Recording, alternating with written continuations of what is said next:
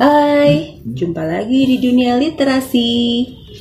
Kita akan kembali memperdengarkan cerita dari seri Kumbang karya Enid Blyton. Kali ini ceritanya berjudul Beruang yang Tua Rentak. Dengarkan ya.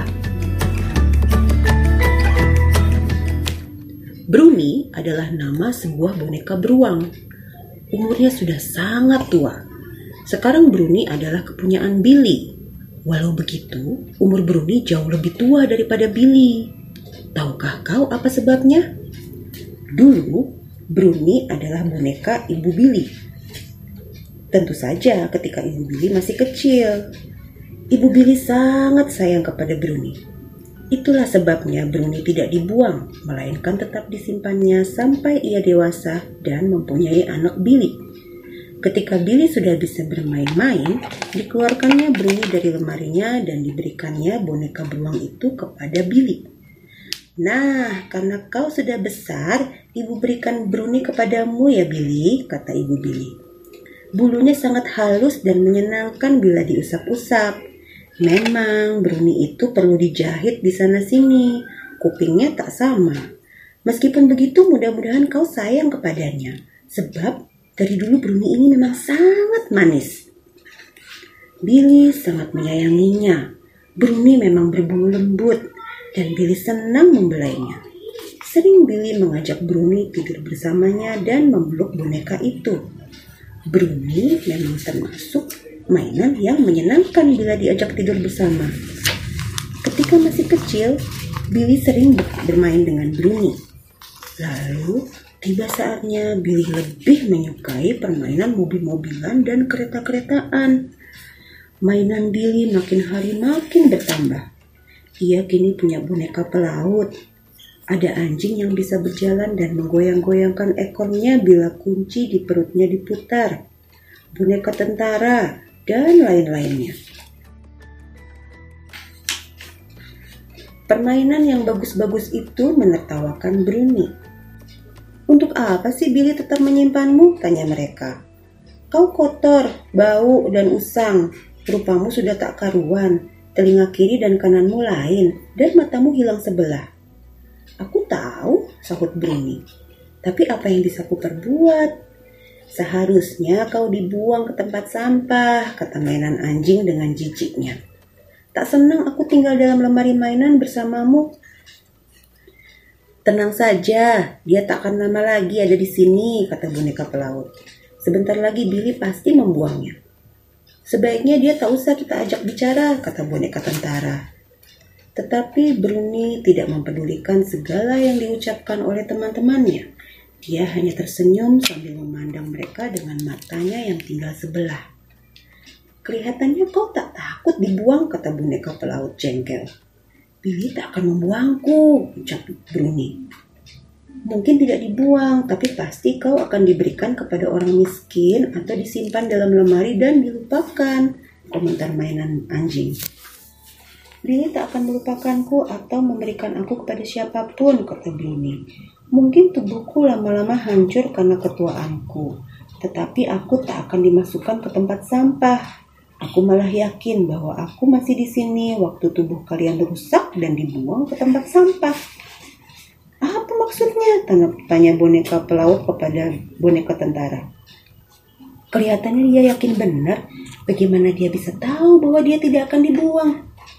Benar, dia selalu diam dan tersenyum. Tak mempedulikan kata-kata kita, tambah boneka tentara yang lain. Mereka semua tidak mengerti akan sikap Bruni yang tenang itu. Uh, tubuhnya kotor, usang, bau, jelek, umpat mainan anjing. Kalau tubuhku seperti dia, aku pasti merasa takut dibuang ke tempat sampah. Tapi Bruni tidak bersedih. Dia tidak pula merasa khawatir. Dia malah nampak senang karena ada sesuatu yang diketahuinya dan tidak diketahui oleh teman-temannya. Karena ingin tahu, akhirnya teman-teman Bruni bertanya kepada Bruni, "Kenapa sih Kau kelihatannya sangat yakin bahwa kau tak akan dibuang atau dilupakan, tanya boneka boneka pelaut. Ayo, katakanlah kepada kami. Kelihatannya kau tahu sesuatu yang tidak kami ketahui. Memang, sahut Bruni.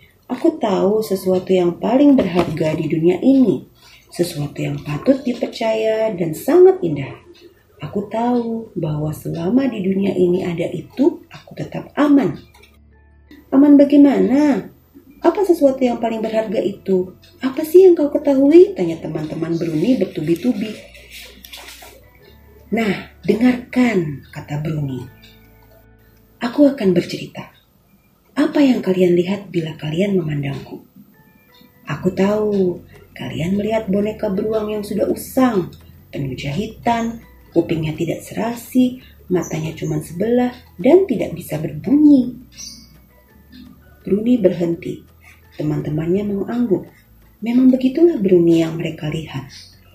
Billy pun melihatku begitu, tetapi dia tidak peduli karena dia sayang kepadaku, tambah Bruni. Kasih sayang adalah sesuatu yang paling berharga di dunia. Aku aman sebab Billy menyayangiku. Dia tak akan membuangku ke tempat sampah. Dia tak akan memberikanku kepada orang lain. Aku adalah Bruni, boneka beruang kesayangannya. Boneka beruang yang disayangi ibunya dulu ketika masih kecil. Boneka beruang yang beribu-ribu kali dibelai dan dipeluknya. Oh, kalau begitu, Billy pasti sangat menyayangimu, Bruni kata boneka pelaut. Memang, seorang anak kadang-kadang menyayangi mainan tertentu lebih daripada mainannya yang lain, kata Bruni. Begitu pula orang. Kadang-kadang orang menyayangi orang yang satu lebih daripada orang yang lain. Aku merasa beruntung karena telah merasakan bagaimana disayang orang. Aku juga menyayangi ibu Billy dan Billy sendiri.